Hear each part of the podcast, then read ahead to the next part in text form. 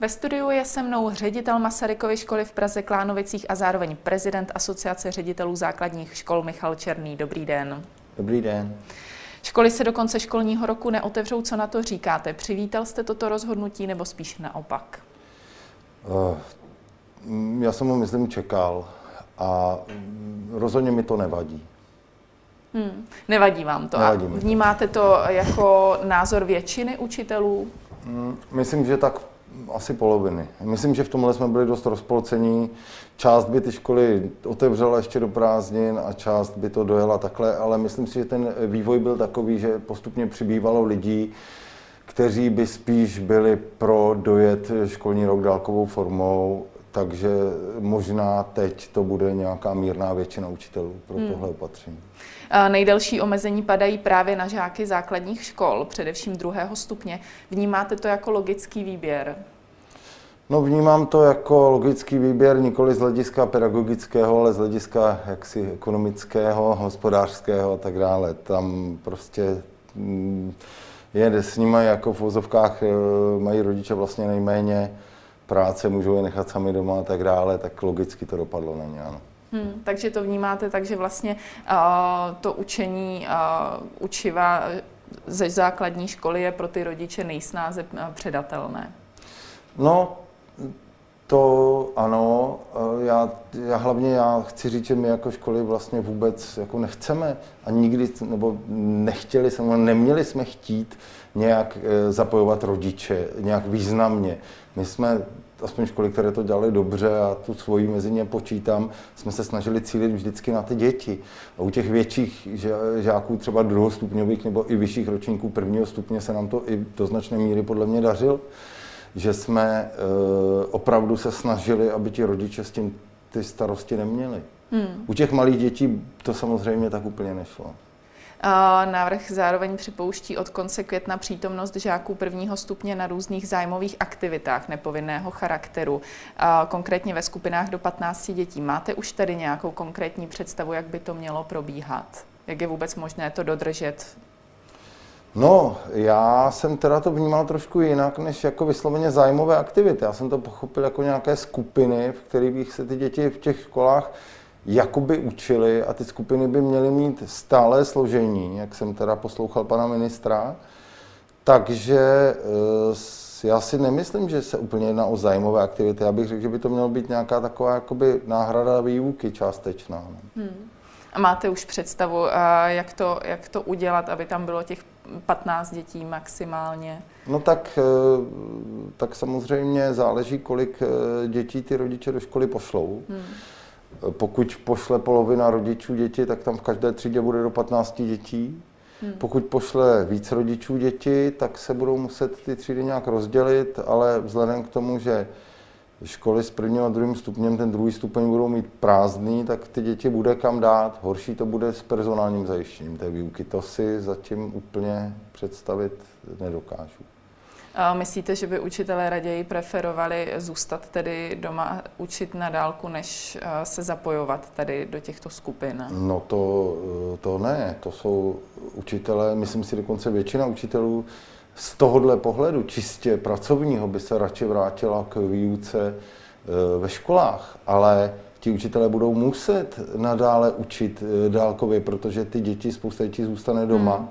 A primární bude ta online výuka. Ty eh, spíš přemýšlím, jak budeme vzdělávat ty děti, které přijdou do školy. Já to vidím tak, že učitelé, jejich učitelé budou vlastně dál online a dálkově učit celou třídu. Hmm. To znamená, jak ty děti, které přijdou do školy, tak ty děti, které zůstanou doma.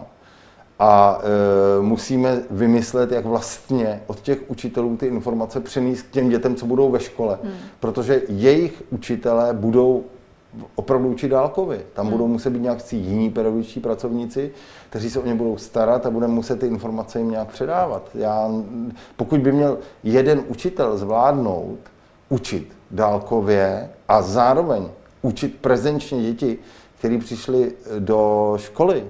Tohle může říct jenom člověk, který opravdu neví, jak to teď vypadá. Hmm. Učitelé, kteří to dělají dobře a e, kteří um, učí předměty typu čeština, ale i třeba přírodopis a tak dále, nemyslím teď zrovna výtvarnou výchovu, tak ti opravdu teď časově stráví daleko víc času tou prací, než v době, kdy učili prezenčně. Hmm. A teď by k tomu měl třeba ten učitel na prvním stupni, že když se bavíme o tom prvním stupni, eh, tak ten učitel by k tomu, k té dálkové výuce měl ještě učit nějaké hodiny, to já si prostě neumím představit. Takže by to logicky chtělo více pedagogů. No a oni samozřejmě, ti pedagogové se asi někde dají vzít. Máme asistenty pedagoga, máme vychovatele, máme právě ty výtvarkáře, hudebkáře, tělocvikáře a tak dále. Takže, ale jakým způsobem vlastně si ty informace předají a jakým způsobem budou učit ty děti, eh, tohle to prostě musíme všechno domyslet. Hmm. Říkal jste, že v tuto chvíli vlastně mají pedagogové více práce s tou přípravou na tu no, vzdálenou výuku. Jak a... kteří, ale ti, kteří to dělají dobře a ti, které učí ty hlavní předměty, ti stoprocentně. Kdybyste nastínil ty, ti, kteří to dělají dobře, jak to má tedy vypadat? Ta dálková výuka? Hmm. No tak eh, samozřejmě tady je spousta eh, možností, které se objevily a opravdu nám eh, zpočátku dělalo problém se v tom nějak zorientovat. A těch možností, jak to dělat dobře, je víc. To není nějaká jedna cesta. Jo. Ale samozřejmě musíme si představit, že jsou dvě základní nějaké varianty, možná tři. Jedna je online výuka v přímém přenosu přes nějakou prostě aplikaci, e, to znamená v podstatě interaktivní vysílání, webová konference, videokonference s těmi dětmi. E, my jsme si teda třeba na naší škole zjistili e, nějakou zpětnou vazbou od dětí a rodičů, že tohle by mělo být průměrně tak dvě hodiny denně. Hmm. Víc už to jakoby vadí, Míně zase jim je líto, že to nemají. Takže tak v průměru ty dvě hodiny denně e, takovéhle výuky jsou vhodné. Je to třeba těžší udržet tu pozornost toho žáka? Je to úplně jiné, nebo významně jiné. Kdo si to neskusil, kdo učil normálně a první hodinu, první hodinu, kterou jsme učili tímhle způsobem, tak jsme okamžitě prostě, e, každý z nás pochopil, že nemůžeme učit tak, jak jsme učili ve škole. Hmm. Člověk se na to musí mnohem víc taky připravit. Připravit si třeba nějaké obrazovky ke sdílení, nějaké aplikace, jo? protože e, musíte na to mít připravené ty materiály, které budete sdílet a podobně. E, čili tohle je jeden způsob té výuky. Druhý způsob je e, takové to klasické, zadám nějakou práci, kterou děti doma vypracují a pošlou mi řešení a já ho upravím a poskytnu jim zpětnou vazbu. Což takhle vypadá jednoduše, ale v praxi zase, pokud se to dělá dobře, tak eh, tohle to znamená, že eh, vlastně eh, ten učitel za prvý to musí zase připravit. Musí to připravit tak, aby to dítě to zvládlo samo, bez asistence rodiče. Musí to tak podat, tak vymyslet, aby to dítě dokázalo, protože my fakt nechceme po rodičích, aby jim to vysvětlovali. No, neměli bychom chtít. Jo. Hmm. Takže my, my si to prostě připravíme, včetně nějakého srozumitelného výkladu. Dá se to právě, tahle ta práce se dá doplnit třeba odkazy na různá videa, nebo mnozí učitelé točí svoje vlastní videa. E, já to dělám taky teda, kde to dětem vlastně vysvětluju a oni si to pustí. Nebo um, máme uh, vlastně uh, různé výukové programy, že jo, kde si to můžou procvičit právě dálkově, což je možná už ta třetí varianta. A ve chvíli, kdy to dítě nějak zpracuje tu tu, ten úkol v uvozovkách, pošle nám to, tak následuje, my to musíme prohlídnout, opravit a teď následuje fáze komunikace, kdy tomu dítě pošleme připomínky a teď s ním třeba jakoby četujeme, nebo si nějakým způsobem píšem v tom našem systému školním, si takhle dopisujeme s tím dítětem, dokud ten úkol nemá dobře. Jo, to jsou vlastně další hodiny práce, tohle to si eh, já to slyším často pejorativně, že někdo řekne, no, učitel jim pošlo úkoly, pak jim děti vrátí a ty učitelé se kopou do zadku já netvrdím, že to takhle je všude, ale pokud se to dělá dobře, tak je to opravdu spousta práce tohle. No a pak je ten třetí způsob, o kterém jsem mluvil, a to právě jsou ty, no, mi klouže růžka, eh, to jsou právě ty různé výukové programy, nebo třeba online testy různé, které zase ten učitel může připravit. Eh, já třeba používám Google eh, formuláře pro tohleto, nebo ale jsou i různé předpřipravené testy a podobně kde zase to dítě může buď vysloveně nějakou, jako nějakým přešoupáváním nějakých věcí, anebo vyplňováním něčeho prostě nějak interaktivně odpovídat na tu výuku. A zase na tom učiteli, aby potom nějak tu, to opravil a nějak to, nebo v tom případě to nemusí opravovat, ale nějakým způsobem si z toho vzal nějakou tu zkušenost, nějakou tu zpětnou hmm. Vy jste zmiňoval tu spolupráci s rodiči, že pokud by všechno šlo ideálně, tak by měli být vytíženi co nejméně. Uh, objevují se názory některých rodičů, že uh, vlastně na ně přehazujete uh, svoji práci. Co hmm. na to říkáte, na takový názor? Podívejte, já nejsem v každé škole. Já netvrdím, že to všichni dělají úžasně, ale budu mluvit, myslím, za většinu škol. Uh, všichni se snažíme to na ty rodiče přehazovat co nejméně. So, uh, myslím, že dneska už stoprocentně. Je pravda, že na začátku, z počátku, než si lidi jakoby na tuhle situaci zvykli, tak uh, někteří učitelé byli zvyklí jakoby zapojovat rodiče i v normálním režimu. Právě uh, to, to teď ale není jako špatně. Jo. Oni, eh, spousta učitelů věří, že ta rodina má se do té výuky nějak zapojit a ty rodiče mají vědět, co to dítě v té škole dělá a e, být eh, nějak jakoby v obraze a pomáhat tomu dítěti. A tihle učitelé si vlastně neuvědomili, že teď je jiná situace, to znamená, oni začátku opravdu posílali úkoly i pro ty rodiče. Jo, a ten první týden nebo něco přes týden opravdu opravdu to trvalo, než vlastně všem těm lidem došlo, že teď ta situace je jiná a že ten rodič třeba za téhle situace eh, se tomu dítěti nebude moc tolik věnovat jako normálně. Eh, takže tohle jako já to nevidím jako úplně pejorativně, jenom my jsme si prostě na to museli zvyknout, a museli jsme pochopit, že ta situace je jiná. Pak byli samozřejmě učitelé, kteří si zase řekli, tak teď vám rodiče ukážu, co všechno já v té škole musím dělat. A teď to teprve uvidíte. A nas, poslali těm dětem e, jakoby tu látku v takovém rozsahu, jako by ji probrali ve škole.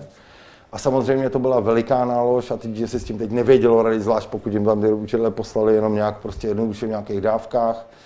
A pak samozřejmě e, došlo k tomu, že ty rodiče v tomhle případě oprávněně si začali stěžovat. Ale zase já myslím, že těmhle lidem to velmi rychle došlo, že tohle není cesta a že vlastně tohle my nechceme. Jo. Hmm. Čili já si myslím, že tady jakoby setrvačností se mluví o nějaké situaci, která byla na začátku e, tohodle celého a myslím si, že dneska už je naprosté minimum škol. Naopak, podle mě dneska se všichni snažíme ti rodiče opravdu zatěžovat co nejméně. Hmm. Prostě my se to učíme dělat. My posloucháme ty rodiče, posloucháme ty hlasy a nějakým způsobem se adaptujeme taky na tu situaci e, a snažíme se prostě zlepšovat. Hmm. Když se zeptám úplně jednoduše, dá se takto na dálku učit jakýkoliv předmět? Hmm, v podstatě jo. E, já myslím, že ano. Samozřejmě nedá se učit jakékoliv učivo. Ale v jakémkoliv předmětu si najdete věci, které se dají e, učit takhle na dálku. Samozřejmě já kladu učitelům na srdce, aby ty, třeba ty výchovné předměty právě e, byly spíše dobrovolné ty aktivity. Hmm. Aby jako ne, ne, nekontrolovali úplně děti, jestli opravdu těch 30 kliků udělali prostě nebo ne. E, ale chci, aby jim, aby jim dali tu možnost, aby ty děti si to mohly zkusit, aby to bylo nějaký zábavný, třeba někdy opravdu to dítě má nějaký legrační úkol a má ho potom zdokumentovat a poslat třeba video nebo, nebo ho odprezentuje na té na tý eh, online hodině a u toho je obrovská zábava, takže myslím, že důležité je tady to slovo zábavné. Prostě, prostě právě tyhle ty předměty, tam je eh, opravdu eh, prostor pro to, aby to bylo zábavné. Hmm. Říkal jste, že nejde úplně probrat takto na dálku každá látka. Upravují se tedy hodně ty osnovy toho, co se nyní učí, oproti tomu, jak by to bylo normálně? No hlavně se hodně redukují. My jsme, my jsme opravdu museli e, vybrat jenom to základní učivo. E, to je jedna věc. Druhá věc, e, v některých případech jsme třeba já bych měl v devátý třídě v matematice brát technické kreslení. A to je prostě věc, kterou já v krajním případě můžu učit na dálku, ale bude to velmi nezáživné pro ty děti a ehm, navíc ta zpětná vazba bude hodně jako špatná. Navíc my musíme myslet i na to, že děti mají různé technické podmínky. V podstatě všichni skoro mají mobil, takže vyfotit něco, co dítě narýsovalo, poslat to ještě asi může skoro každý. Ale je to, jsou to prostě věci, které se hučí lépe a hůře. Takže když to schrnu, především ale se toho probere o hodně míň.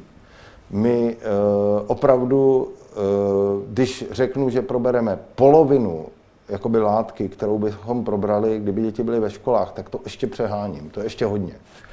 To znamená, my si opravdu musíme pečlivě vybrat tu nejdůležitější látku, kterou potřebujeme probrat. A v té souvislosti mnoho lidí napadlo, jestli skutečně ty osnovy nejsou zbytečně přeplněné. Hmm. Že by se dali zredukovat i do ano, budoucna. Ano, a ono ministerstvo už nějakou dobu o něčem takovém hovoří. A já myslím, že teď hodně lidí eh, vidí, že to pravděpodobně je pravda. Hmm. Zmínil jste také technické podmínky jednotlivých žáků. Co třeba uh, takový žáci, kteří nemají přístup k internetu? Je jich hodně? Uh, tak v mé škole ne. Já, v mé škole v podstatě mají přístup k internetu úplně všichni. Navíc, uh, navíc my jsme se zapojili, Pražský magistrát udělal takový program, vyhlásil takový program pro ty děti, které by tyhle problémy měly. Takže já přes třídní učitele jsem vytipoval ve škole děti, které by potřebovaly eh, pomoc s technickým vybavením a připojením k internetu. A e, magistrát to nějakým způsobem teda takhle slíbil, že to zafinancuje, tak já doufám, že tomu dojde. Teda nakonec zatím to platí škola. A e, částečně teda magistrát už, jo, ta, už taky, ale, ale ta hlavní zatím platí škola. E, takže ale to se jednalo třeba v mé škole o pět dětí. Hmm. Takže těch pět dětí jsme nějak zabezpečili a v podstatě o nikom jiném nevíme. Je to velká komplikace, takový žák, který ten přístup k internetu nemá? No, tak je to komplikace samozřejmě hlavně pro toho žáka, protože on třeba by chtěl a nemůže, to musí být hrozný. Hmm. Z pohledu uh, učitele já spíš eh, mám ve třídě několik dětí, které ten přístup mají a v podstatě se toho neúčastní. To je prostě mm, odvrácená stránka té dálkové výuky. Nicméně já říkám vždycky učitelům, my musíme jim dát tu nabídku, dát jim servis, udělat všechno pro to a když se přesto nezapojí, je to prostě jejich problém a my už opravdu jako je za tu nohu prostě k tomu počítači nepři, nepřikováme. Hmm. E, takže hold tyhle děti, my jsme se právě o tom bavili v souvislosti s hodnocením, protože je takový nápad, že by letos děti teda v podstatě nepropadaly, což já s tím souhlasím. A právě někteří učitelé říkají, no a když on nedělá prostě vůbec nic, to je hrozný. A, a já jsem říkal, jo, ale on bude potrestaný prostě tím, že nebude mít ty znalosti. On nebude hold potrestaný špatnou známkou, dostane nějakou známku, kterou si vybojoval v únoru a prostě ta známka bude zkreslená, ale co? Ty vysvědčení je jenom papír, že jo? A to dítě bude potrestaný tím, že nic neumí. Hmm. My jsme udělali všechno pro to, aby, aby, aby jako mohlo umět a teď to je bohužel jeho problém. Celkově, jak vnímáte ten přístup těch dětí? Uh, jsou k tomu učivu laxnější nebo naopak se snaží o to víc takhle na dálku? No tak uh, najdou se tak jedny i druhé případy. Obecně uh, u mladších dětí se snaží ty děti víc, u starších to té pubertě tak trošku jakoby klesá, ale pořád se najde dost dětí, které se snaží a dokonce jsou děti, které se snaží teď víc, kterým vlastně tenhle systém vyhovuje. A pak se najdou malé skupinky dětí, teď budu mluvit o své škole, to jsou jednotlivé jednotky dětí v každé třídě, řeknu třeba tři nebo čtyři, které se e, v podstatě skoro neúčastní nebo se účastní opravdu jenom okrajově. My prostě to bereme na vědomí, rodiče na to upozorňujeme a to je prostě všechno. My s tím nic víc dělat nechceme. Znova říkám, to dítě prostě nebude umět, ale to nám, máme čisté svědomí, že jsme udělali všechno pro to, aby to zvládlo. Hmm. Ještě když se na chvíli vrátíme k tomu včerejšímu návrhu za ponechání škol zavřených až do konce roku, vznikla také petice, ke které se připojilo zhruba 91 tisíc lidí. Překvapil vás ten počet, že jich bylo až tolik? Mm, ne, ale já si myslím, že ona vznikla i petice, která chtěla opak. Tam ale těch lidí bylo eh, podstatně méně. taky začali později. Hmm. Ale a já, mě to teda nepřekvapilo, já vnímám ty různé nálady a já bych nepodepsal tu petici ani jednu, protože já prostě si myslím, že tady musí rozhodnout v první řadě prostě odborníci. Hmm. A ano, ty lidi samozřejmě vyjadřují svůj názor a to je naprosto v pořádku, ale já prostě jedním i druhým říkám, nechte rozhodnout odborníky. Hmm. Když jste zmínil uh, i tu druhou petici naopak za to otevření škol, tak tam jako hlavní důvod tvůrci uvedli, že děti mají nárok na kvalitní vzdělávání a setkávání s vrstevníky. Uh, co si myslíte, že tomu dítěti v tuto chvíli chybí více? Je to uh, to učivo probírané přímo ve škole, anebo spíš ta socializace? Jednoznačně B. Socializace, protože myslím si, že přesto všechno, co jsem tady řekl, ty školy to učivo tím dětem dokážou předat, když to dělají dobře. Ano, v tom redukovaném rozsahu, ale zase ten redukovaný rozsah je vlastně podle mě spíš v pořádku. Tady se spíš právě ukazuje, jak ty osnovy byly předimenzované. Hmm. E, takže e, já, ale to, co tím dětem skutečně chybí, a my to vlastně na nich vidíme, jo? když máme ty online hodiny, tak vlastně vidíme, že oni jsou jako smutní a chtějí se nějak jako mezi sebou síťovat a mezi sebou prostě e, se vidět, něco si říct, nějaký ty vtipky a takhle, takže jednoznačně ta socializace chybí a e, prostě ve chvíli, kdy je pustíme do školy, tak asi nezabráníme tomu, aby se vzájemně dotýkali. To si hmm. třeba neumím představit. Nemyslím při hodinách, tam samozřejmě to zvládneme. Ale... Jak, jak velký vliv si myslíte, že tento výpadek takto dlouhý eh, vlastně na to dítě má, co právě z hlediska té socializace? No, e, to by je otázka spíš tedy pro psychologa, abych řekl pravdu. Já e, určitě děti, které si, jako já to vidím, vidím to tak, že děti, které jsou zvyklé denně pravidelně dělat tu práci, kterou mají do té školy a tak dále, tak těm třeba opravdu chybí ta socializace, i když zase ty děti vlastně, i když předtím fungovaly, jak fungovaly hodně na sociálních skupinách, jakoby e, v virtuálním prostoru, a to můžou fungovat dál a určitě fungují. Eh, dokonce i ve škole děti seděly třeba vedle sebe a posílali si prostě zprávy na mobilu, že, když to trošku přeženu. Takže, mm, takže on nějaký ten kontakt s vrstevníky tohoto typu eh, vlastně tam není. Myslím si, že dětem, který úplně vypadli z nějakého rytmu, bude chybět prostě ta systematičnost, to, že vstanou, někam jdou, něco dělají a tak dále. Hmm. Jo, my jsme třeba ve škole ve vyšších ročnicích, eh, jak máme ty online hodiny, jak učíme, eh, tak jsme museli zrušit vlastně první hodiny od 8 a většinou i druhé hodiny od 9, protože dětičky tam stávají až tak v 10. A, a ty hodiny, co byly od 8, tam bylo třeba pět dětí a když začnete v 10, tak už jich tam máte 20. Jasně. Co celkově ta návaznost, e, jak to vidíte, jak to bude vypadat v to září, když najednou se všichni potkají ve škole, jak to komplikuje vlastně to učivo do budoucna? No, já, já se přiznám, že úplně teď nevím, proč je to mělo komplikovat. Uh, jestli tam třeba nebude nějaký, uh, právě nějaké chybějící učivo, nebo jestli se něco změní. Uh, rozumím, no tak určitě uh, nějaké učivo bude chybět, ale uh,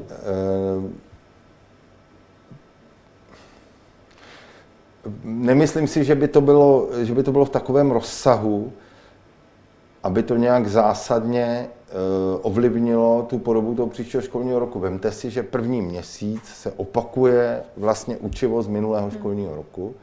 No tak hold teď se bude opakovat trochu díl a vlastně částečně to místo opakování bude e, malinko výklad. Ono v reálu to stejně kolikrát děti po prázdninách e, přišly a měla, měli jste pocit, že ten minulý rok v té škole vůbec nebyli. Jo.